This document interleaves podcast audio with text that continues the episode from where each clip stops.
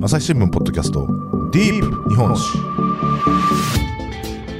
えー朝日新聞の岸本太郎です、えーディープ日本史シリーズ、えー引き続きまして、えーと徳川家広さんに、えーお越しいただいております。よろしくお願いいたします、はい、よろしくお願いします。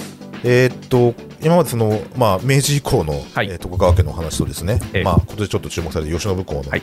お話をお聞きしてきましたけども、ええ。やっぱここはこうこう時折ねこう家康時代に戻りますけどみたいなところで、こうやっぱこうその当時の原点があるからうん今があるんだみたいなはい。お話だったというはい。のをこう、ね、何度かええ。お名前登場しましたけども、はい。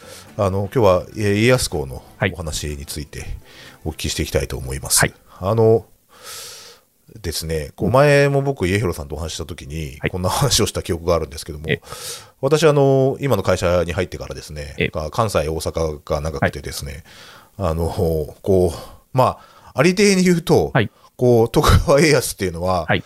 こうなんていうんですかね、こう大阪の人から見ると、うん。こう何かとこう悪者っぽく扱われはい。るというか、はい。はい。で、あの、僕もその、おぼろげな記憶ですけど、うん。こう、一回大阪城、天王寺駅から大阪城の方に歩いていく、なんか、歴史巡りツアーみたいな。はいので、あの、聞いた話では、ええ。その、まあ、んまあ、大阪らしいというジョークみたいなところで、はい。ああの、ほんまかいなと思って聞いてましたけど、うん。はい。まあ、夏の陣でうん、家康はうん。殺されて、はい。で、その後出てきたのは影武者だったみたいな。はい。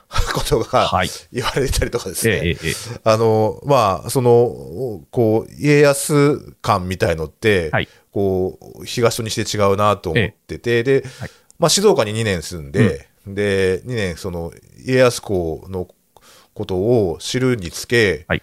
あこれは全然違うなと思って、うんうんうんはい。まあ、その中で家広さんともいろいろ話をして、ええ。僕も家康さんの見方っていうのはすごい変わったんです,、ですけども、あのまあ、まずその家康公の半生をですね、ええ。まあ、ちょっと振り返ってといいますか、はい。お話しいただこうと、今、静岡っていう話でましたけど、まあ、最初そこん、まあ、生まれて間もなく、はい。そのえーっと家康公、あ今川家のはい。人質として、ええ。ーあの長く少年時代を過ごすわけですけど、え、ええ、まあ、どういうこう人質時代だったのかとはいいうところからいきましょう。ははいい。。え、まあ、あの、小なりとはいえですね、はいえー大名家の跡取りと、はい。えーいうことでですね、あのー虐待して心を折るんではなくて、はいあの、今川さんは、はいあの、文化人ですので、はい。あの、そうじゃなくて、うんあの、おのずとついてくるように、はいえーしましょう。はい。ということで、はいあの、まあ、うえー教育を授け、はいですから大元節祭に、はい。えーいろいろと教わりましたとはいいうこと、それだけの教育を与えてるわけなんですよ。はい虐待でも礼遇でもなくて。はいはいで、あの、最初の奥さんも、はい。えー今川家の関係から、うんうんうんえー来ていたと思います。えーはいはい築山殿ですね。はい。うんうん。はい。ですので、これは要するにその、今川王国があって、はいその周りに連なる小さな王国のはい一つはい。として、まず、あの、それにふさわしいうん。えー人に育ってくださいということが多分にあったのではないか。うんうんうんうん。まあ、臨済寺はい、そうですね。でね、その、こ教育をう、あの、受けましたはいろいろね、教わるという。で、あのーそれから、あそこだ、今の、えー浅間神社ではい遊んでましたと。はいはいそういうお話はいろいろあはいはいはいりました。。宣言時。はいはい。で、あの、今川家の侍に、うんあのーいじめられることはあったと、ああはあはえーいうような話も伝わっていますが、はいでも、それはいつの時代でもあることあ。はい。なので、特段、あの、今川家が悪かったわけではない。と思いますね。はい。はい。で、あの、まあ、人質として苦労をしたということはよく言われるんですけれども、はい。あの、それは小さな藩の、まあ、まあ、藩とは言わないんですけどね、小さな大名家の跡取りとしては普通にあった、当当時たくさんあったことだとの一つでしかない。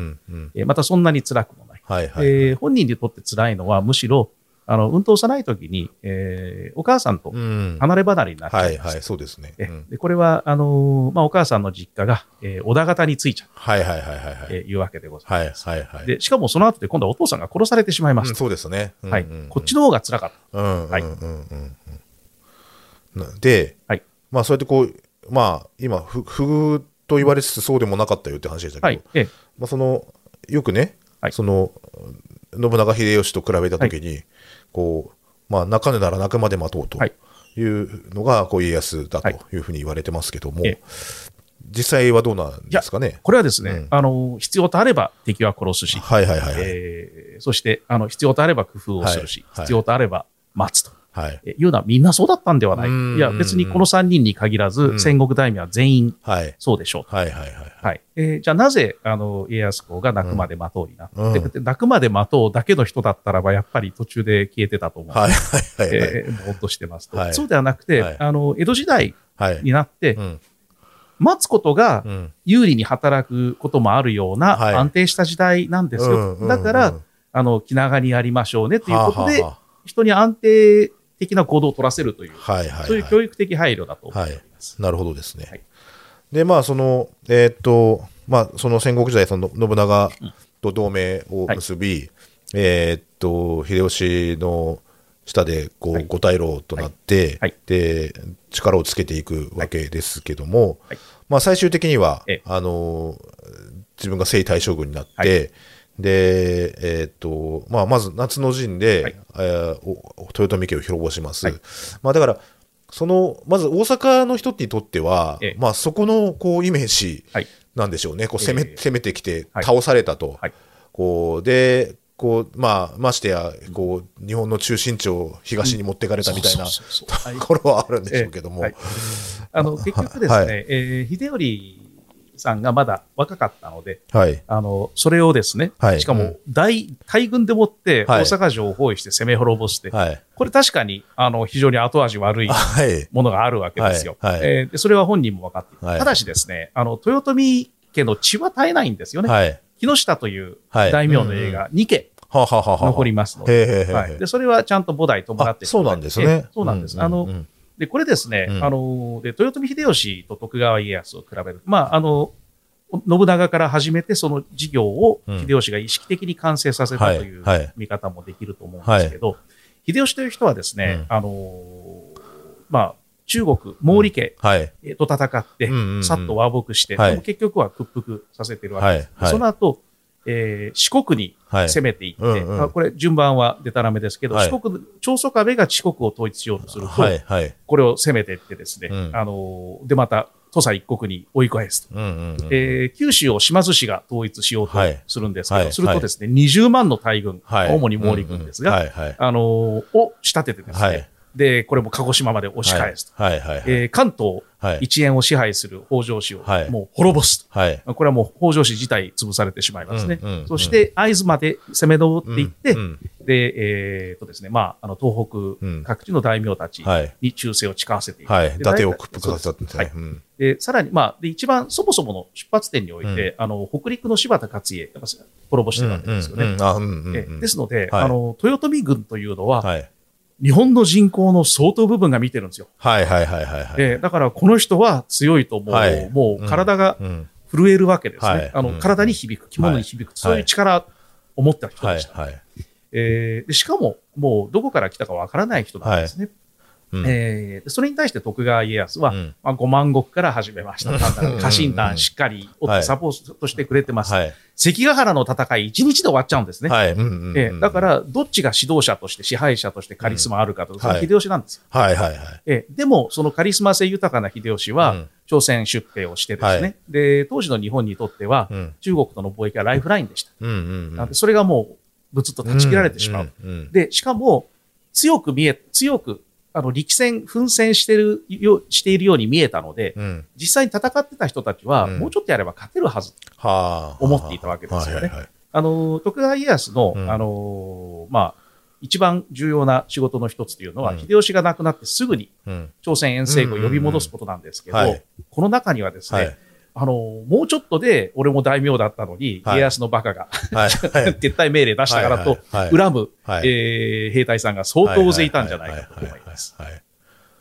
家康がだからやっぱその朝鮮出兵をやめようと思ったのは、こう、ええやっぱり、まあ、キリが、キリがないというか。えそうですね、うんあの。続ければ絶対勝て、絶対に負けるうん。という状態で、そうですよね体力があるうちに、はい。えー呼び戻しておかないとはい。はい。はいはい。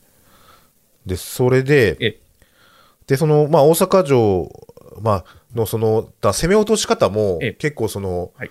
こう、冬の陣で、はい。こう、和議の中で、はい。こう、外堀を埋めて、はい。で、あのーで、夏の陣は、うん。はい。その、まあ、裸になった裸になったのを、ええ。こう、ね、外から大砲でもぶっ放して、えこう攻めていくというようなってただで炎上するわけですよね、はい。その大阪城が。はい。でその一回壊した大阪城を、うん。今の大阪城っていうのは、家康が作り直してるわけですよね。徳川大阪あの石垣やなんかで、はい。あのね、豊臣の時代の石垣とはまた違うみたいはい。なことを、まあ、あのよく、まあ、有名な話といいますか、聞きかじる話ではあるんですが、これ、わざわざその自分で壊した大阪城をはいまた作ろうとしたのはどうしたのかなと。まああのそれはですね、うん大阪が日本経済の中心だからですよ。うんうんうんあのー肥前名古屋、うん朝鮮出兵の時に、うんまあ、今の、えー佐賀県ですか、うんはいえーの名古屋という土地に巨大なお城を秀吉は建てるんですね。はいはいはい。でもこれはその後再建されませんからね。はいはいはいはいはい。あのーですので、大阪にはどうしても何か、うん、えーまあ、大阪は拠点である。拠点を置いておきたかったってことですかねはいいくら江戸に幕府を開いても、うん日本を治めるというのは、これうん大阪を治めるということである。それとですね、はいあの、で、豊臣時代のうん大阪の人口ってのはかなりなところまで散はいはいっちゃってですね。江戸時代の大阪の人口ってのはまたかなり違うと思います。はははは。え、あのーなので、うんその記憶がずっと、あ、太閤さんかわいそうにと思ってた、うん。えー、何わっことですね、はい江戸時代の何わっこは連続性があんまないんじゃないでしああ、ょうか、ね。なるほどですね。はいなるほど、なるほど。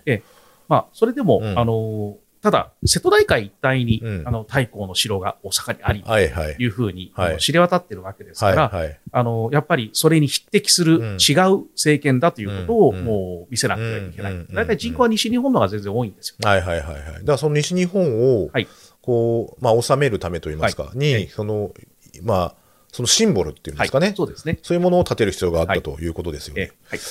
ちなみにですけど、だから、そ結果的に、はいその、戊辰、その、鳥羽伏見の戦いとかの時に、はい。その、そこがその、本陣になるはいわけですよね。その、ええ長州征伐とかの時に。はいだから幕末にこれがこう、ええ。生きるとはい。いうのは、もう当たりましたえよねえ。。はい。これ、主は誰だったんですか、江戸時代。いや、大阪城代という、はあはあはあえー人がいるだけはいで、もちろん城主というのはいないです要はよね。幕府の役人みたいな人ですかね。はあ、はあはあはあはあ、なるほどですね。で、だからその、こう、まあ、大阪を統治する出先機関みたいなええまあ、大阪ひいては日本ですよね。はいはい。あのーよまあ、なんか、昔、えー四大文明がとか言って、はい大河のほとりにってはい必ず出てくるんですけはいど、そはいはいはいはいのユーフラテスとか黄河に匹敵するのがはい日本においては瀬戸内海だと。はいはいはいはい、はい。でそのどん詰まりにある。うんで、まあ、うんそして琵琶湖という全然別のうん水系との間にある大阪うんいうことでですね、あのーまあ、人口分布から言っても、うん。えー日本の地理的特質から言っても、うん。大阪が、うん。は、あのー首都に準じる扱いを与えなくてはいけないとうんうんうん。うんいうのは、あのー江戸時代の初期にあってはあったわけです。なるほどですね。はい。これはだから、こう、やっぱその秀吉を滅ぼしたとはいえ、ええ。そのやっぱい家康、徳川家もはい。大阪を重視し、ええ。守り発展をはいしてきたという意味で言うと、ええ。もっとこう大阪の人は、はい。こう徳川はい。のこう評価をええ。高くてもいいのかなって今ね、はい。聞いてて思いましたけどね。えーはい、そうでございます。はい。はい。はい。で、あの、えーっと、まあ、えーまあ、豊臣秀吉がは天下を統一して、えで、まあ、えーっと、やっぱ全国をはい支配するええ政治をしようとするわけじゃないですか。はい。で、まあ、その、検地をやったりとか、まあ、石田三成だとかが中心になって、はいこうやっていくんだと思うんですけども、まあ、その、まあ、それが続かなかったはい。徳川、まあ、その後と、そのなんていうか、徳川家の時代が260年続いたのとはい。いうのの、その、なんていうんですかね、その、えー統治体制との違いみたいのっていうのどういうふうにご覧になってますか、あの、まあ、一つはですね、はいえー秀吉が、まあ、天下人になったのは1585年っていうはい、はい。ことになりますかね。はいですから、それから、えー10年と経たないで、うんえー朝鮮出兵うんをやりました。うんうんえーそして、絶対やめないわけですね。うんうんうん死ぬまでやめなかった。はい、はい。えーでそれはですね、はいはいまあ、長く続きませんよと。はい。えーこれが一つあります。はで何よりですね、あのーこれは第二次大戦の時のうん。日米関係にも似てるんですけど、うん。中国との貿易というのは、うん。常に日本にとってのライフラインでした。うん。あの、絹とか、陶磁器とか、うん。いわゆるいい暮らしをうんする上で必要なものは全部中国からの輸入に頼頼っていたんですよ。うん。で、それをとことん関係こじらせたわけでございまして、ですから、あのーまあ、関ヶ原の、まあ、豊臣秀吉亡くなってから、うん。あのーせまあ、1609年に朝鮮王国とはうん。関係を修復するんですが、はいはいそその間ってほとんど大陸からの貿易途絶えてたんじゃないですか、ねはいはいはいはい。でそれはものすごく困ったと思いまはい。はいはい。あの、えっ、と、二つあって、はいで、一つはその、えっ、と、その、朝鮮に出兵をして、はいあ、だから、でも実際、その、秀吉の時代やなんかも、はいその、堺を中心にええ、海外との交易があって、で、それこそね、その、うん。えっ、と、千利休であるとか、はい。その、こう、秀吉、徳富富家に対していろんな商売をしている、ええ。こう、商人もいっぱいいて、ええ。っていう、こう、交易の、こう、果実みたいのをですね、はい。秀吉は知っているはずなのに、ええで、やっぱでも朝鮮に出兵したらその関係がこじれるとは思わなかったんですかね。あのーつまり敵を瞬殺できると思っていたんじゃないかと。ああ、そうかそうかそうかそうか。あで、まあ逆に欲しいと思ったわけですよね。で、あとは死ぬまで朝鮮出兵やめられなかったのは、その、こう、まあ周りに、そやめましょうよ、太后っていうええ人がいなかったというのは、それを言うと殺されちゃったんではないかと。はい。そう、だ強すぎるえカリスマゆえにというのもあるでしょうし、はいええはいまあ、それで歯向かう者を殺してきたとえいうのもあるでしょうし、だからそれがこう、ひいてはこう秀吉の身を滅ぼしたという、豊臣家を滅ぼしたという見方も、はいこれできるわけですよね。え因果応報と言いますか。ははいい。そうなんです。あ、で、まあ、その統治体制の違いなんですあそうですね。ごめんなさい。ええはい。で、あのーで、結局ですね、うんあの、実は関ヶ原の戦いで、はい。えー西軍についたはい豊臣恩子の大名というのは、はい。あの、石田と、石田三成と小西行長と、はいあともう一人ぐらいで、はい。えーなんですよ。はいほとんど毛利家はい。とか、うんうんうん浮田秀家だったり、うんうんうんえーするわけですね。で、あのーで、豊臣恩子の人たちはほとんど東軍にいました。うんうんうん。どういうこと？加藤清正だったり、はい、福そうです。そうです。そうねです。えーあの、もう肉親同様ですよ。はい。はい。何が起きてたのかと言いますと、あのーそれはですね、まあ、豊、まあ、なんだかんだ言って、はいこの戦いで東軍が勝てば、うん豊臣家に未来はないというのはみんな分かってたと思いますので、あのーまあ、決定的に心が離れるうん。瞬間があったんだろうはい。と思はいい。ます。はい。えーでそれが私は朝鮮出兵やめないことはい。で、えー自分たちを弱らせようとしてるんじゃないかと。はい。そのはい秀頼にはい。後を継がせるにあたって、自分たちが邪魔になったと太閤さんは思ってんじゃないの？とみんな思い疑始め心的なところですよええね。はい。うんまあ、これは完全に推理です。はいもうほとほとんど小説みたいな世界なんですけれども、でも、突き詰めると、はいあの、秀吉ってのは天才なんですよね。はい。だから他の人の気持ちが逆にわからない。うん。いや、逆にですけど、その、後取りっていう意味でも、はいその、こう、他の、その、信信長しろ大、その、はいえっ、と、家康にしろ、はい。こう後取りをどう育てるかっていうのは、はい。やっぱもう自分が育ってきた経験であるとか、その家に幼い頃過ごしたっていう、はい。えーまあ、今、まあ、今川義元の人質だったにせよですね、はい。えそうやって教育を受けてきたっていう、はい。こう、礎があるわけじゃないですか。でも秀吉は、はい。効果不効果そういうのがない中で、まあ、成り上がってきはた人物というのもあって、なんていうんですかね、こう後取りの育て方みたいのが、こうコース、自分の、こう、家柄をうんいかにして維持していくのかっていう、はいところが、に思いが至っていなかったのかなとかって思ったりもしますよね。あの、そうなるとですね、あの、本当に他の有力者をみんな粛清するという、はいまあなんか中国古代史のはい。ような話になっていくはい。のかはい。というふうに思いますね。はいえ。だから、す後の世代、下の世代は下の世代でうまくやってもらおうという、やってもらうやり方をはい教えるよりも、ええでも、切りないですよね、それ。えそうです。んあの、だから若い時に、うん。あの、子供ができなかったっていう時点で、うんまあ、それは封じられたのかもしれないんですけど、はいはいただ、あの、秀次ですね、はい甥っ子の秀次をそのまま、えー守るはい。形でいけばよかったんです。ですよねこれ、これも自分で殺しちゃうわけですからね。関白にする、そうです、そうですしましたもんね。はいそうなんですようんうんなので、はいあの、まあ、あの、天才のはい孤独という。ことだと私は考はい。えております。うんうんうんうん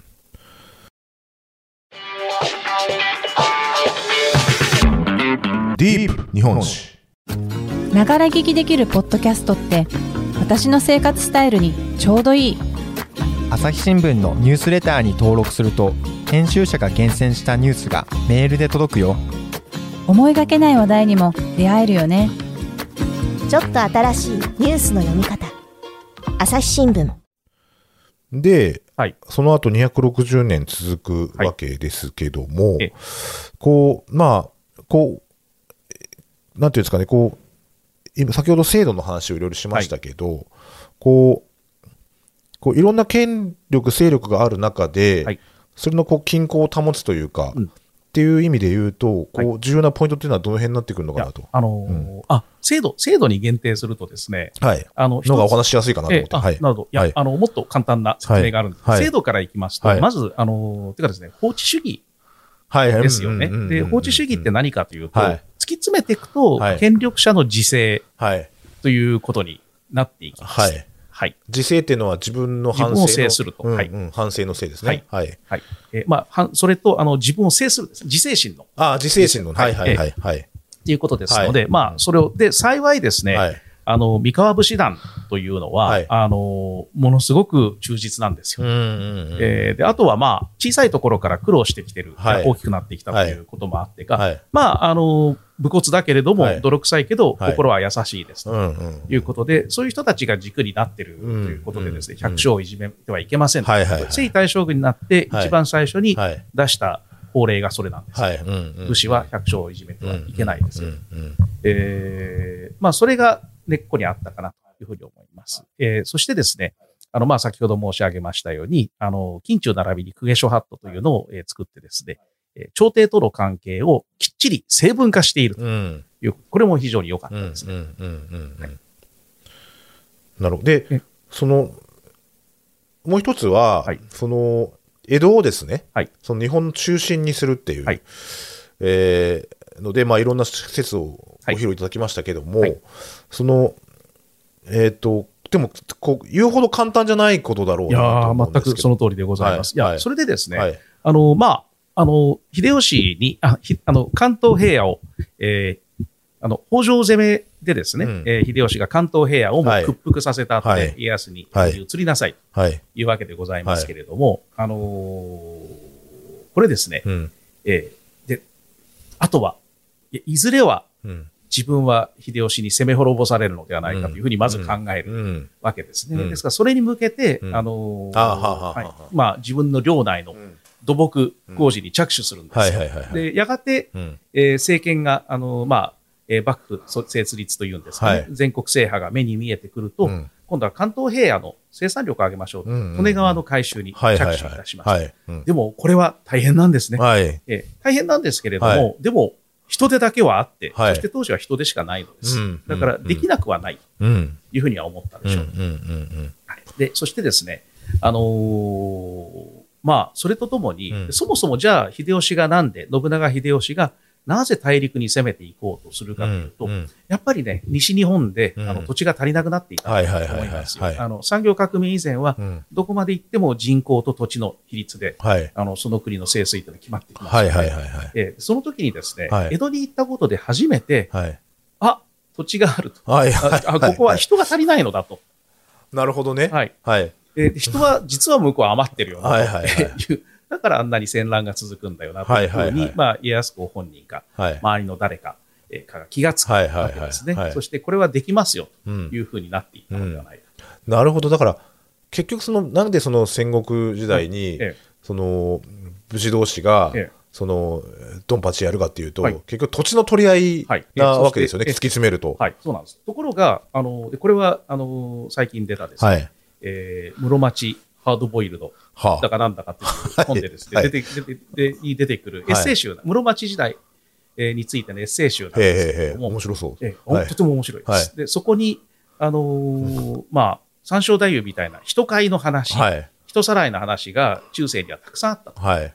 えーで何が起こるかっていうと、なんか、そのさらわれた子供は大体東日本に売られていくってつまりですね、労働力足りなかった。はいはいはい。えなので、はいこっち、こっちで土地が足りないのと、うんこっちで労働力が足りないのを、はい。足して2で割りゃいいとはいはいいう、はいはい。極めて合理的な結論になったんなです、ね。るほどなるほどはい。ただ、西日本にずっといた人たちの感覚からすると、はいそして徳川家康も結局、あの、熱田神宮とか伊勢神宮って近いわけですよね。はい。えで静岡も、あの、草薙とかですはね、い。はい。え日本平もうん大和武の御事の命名とかいうことで、古い日本うん。の一部なんですよ。はいはいはいはい。そこからすると、関東平野中心にするというのはなかなか思いが至らないわけですが、うんうんうんいあの、いやいやながら言ってみると、はいそういう可能性が実はあるのだとはい。いうことに気がつかされる、はいはいはいそういうことだったのではないかと思います。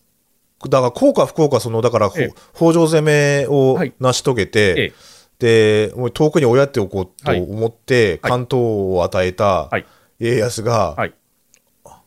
こう、まあ、ひょうたんから駒じゃないですけど、そうでその、あ、ここでいろいろやりゃいいじゃんっていう、はい。一から作りゃいいじゃんんっていう。はい。はい。というくらい、はいはい。戦国時代を通じて、はい。その土木の技術が上がってたということですよね。で、あの、ですから、江戸時代。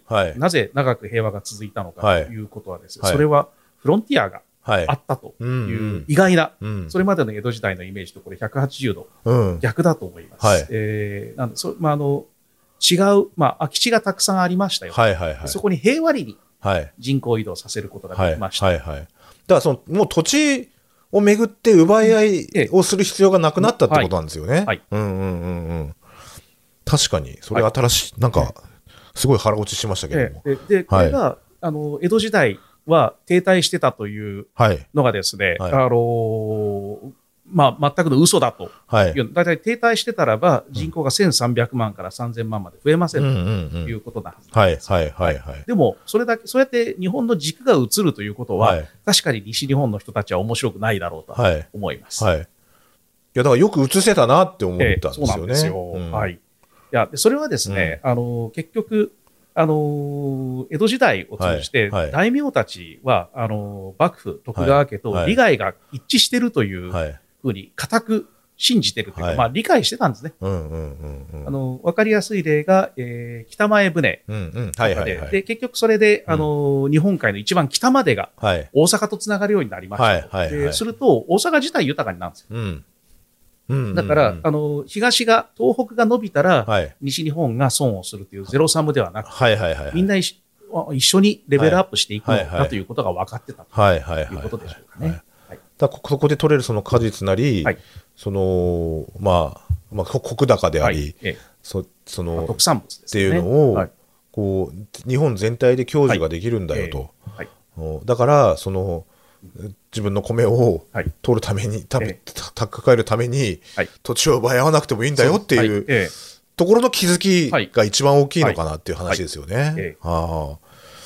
なるほどですね。で、あの、まあ、で、もう一つは、その、こう、各地で争っていた諸大名たちはい。を、こう、従えるはい。システムを作ったとえいうところにあるのかなと思うんですけども、そのあたりはいかがではい。いすか、や、あのーです。もう、あの、まず一つはですね、徳川家康と、その、えー信長秀吉との違いはですね、うん信長秀吉は天才はい。ですよね。うんまあ、あの、司馬遼太郎さんも、信長は今で、や今の世の中だったら芸術家になっていたと。いうふうに言うわけですけれども、で、あの、家康はですね、はい。えー何かというと、あの、チームワークの人です。はいはいはいはい。あの、今川家から、うんえー三河に帰ってくると、うん家臣団が全員待っていて、はいしかもですね、うんこういう時は、あの、しあの使用人というのは、うんあの、主人の持ち物を着服するんですけれども、はい。はい。えー彼らは粗末な身なりのままでですね、はいお金たくさん貯めてたんですよね。はいはいはいはい。はい。で、その後も、あの、三方ヶ原の戦いではい惨敗した時にも、うんうん自分の身代わりで死ぬ家臣とか、はい。うんうんでうん。あの、鉄の団結でございはいます。。で、うん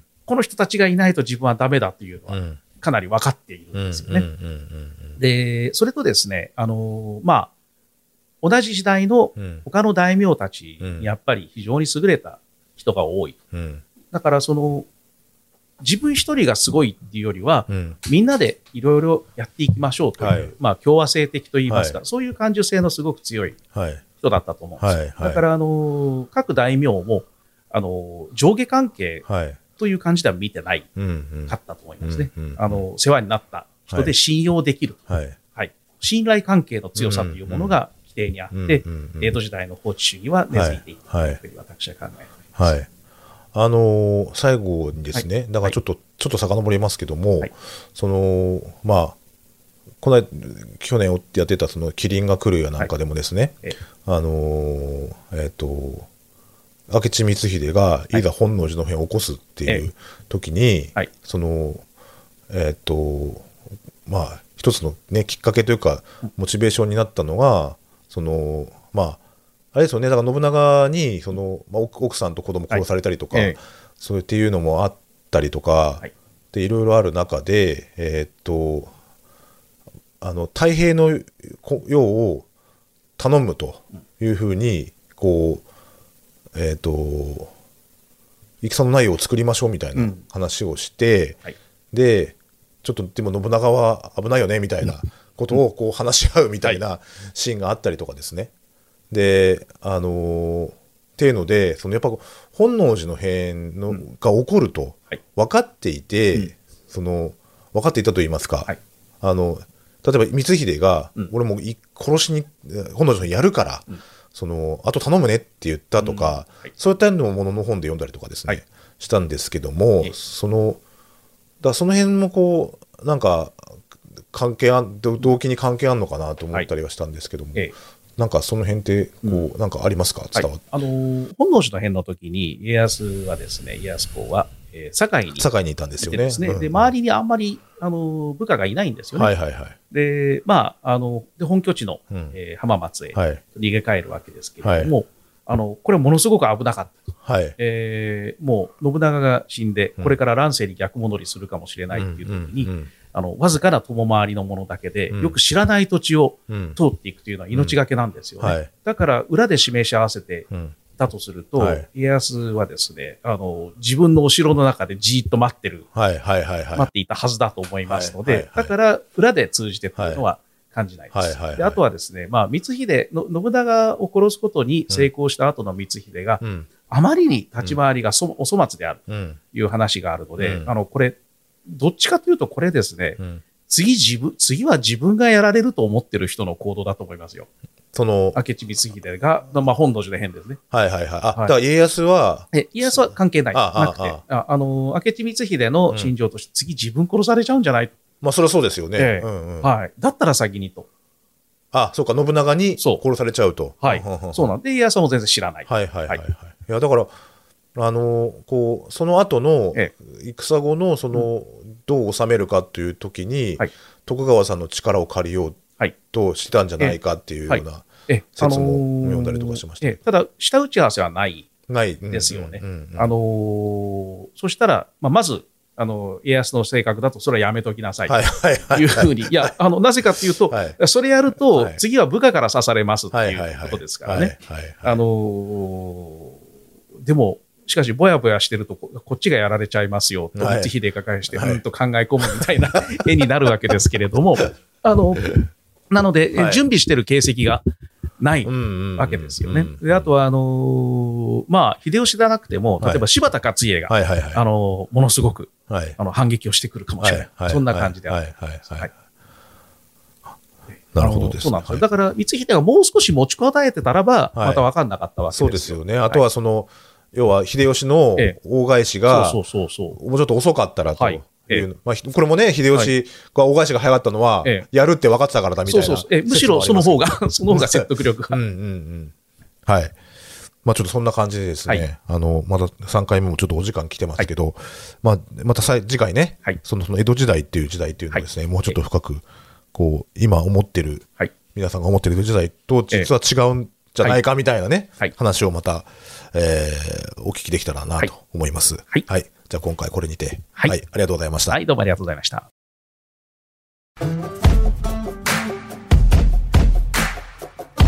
朝日新聞ポッドキャストディープ日本史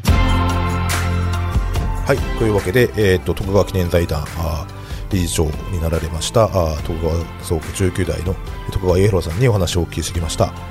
なんかあの家広さん理事長になられて、はいなんか YouTube を始められたとそうなのですお。聞きしたんですけども、ははいいどんなことを発信してらっしゃるんですかね？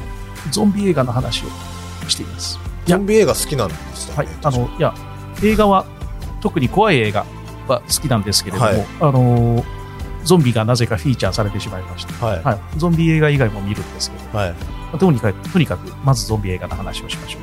というふうになりましゾンた。ビ映画のはい私の人となりを知る上では。あ。そういうなるほどね、はい。そういうことですね。はいそうでそれとは別に、はい。あの、まあ、えー財団のこと、はい。徳川家のこと,、はい。ことをはい。お話ししています。主にこう家広さんがお話になってる、ええ。こう動画が、はい。あーチャンネルに載ってるよ、はということですかね。はい。どういうふうにして見れるんですかね？まあ、徳川記念財団で探してください。あ、なるほど。検索すれば、はい。その、ビデオではい、なるほどです、はい YouTube のチャンネルもあるんですえー、そのはずです。令和徳川チャンネルはいという名前でね、はいあのチャンネルをさせていただいていらっしゃいます。まあ、これもね、随時いろいろ更新していくということで、こちらの方もチェックしてもらいたいなと思います。えー、徳川伊弘さんにお話をお伺いしました。はいはい。朝日新聞ポッドキャストディープ日本史、えー、岸上渡がお送りしました。それではまたお会いしましょう。この番組ではリスナーの皆様からのご意見ご感想を募集しています概要欄の投稿フォームからぜひお寄せください。ツイッターやメールでも受け付けています。ツイッターでは番組情報を随時紹介しています。アットマーク朝日ポッドキャスト。朝日新聞ポッドキャストで検索してみてください。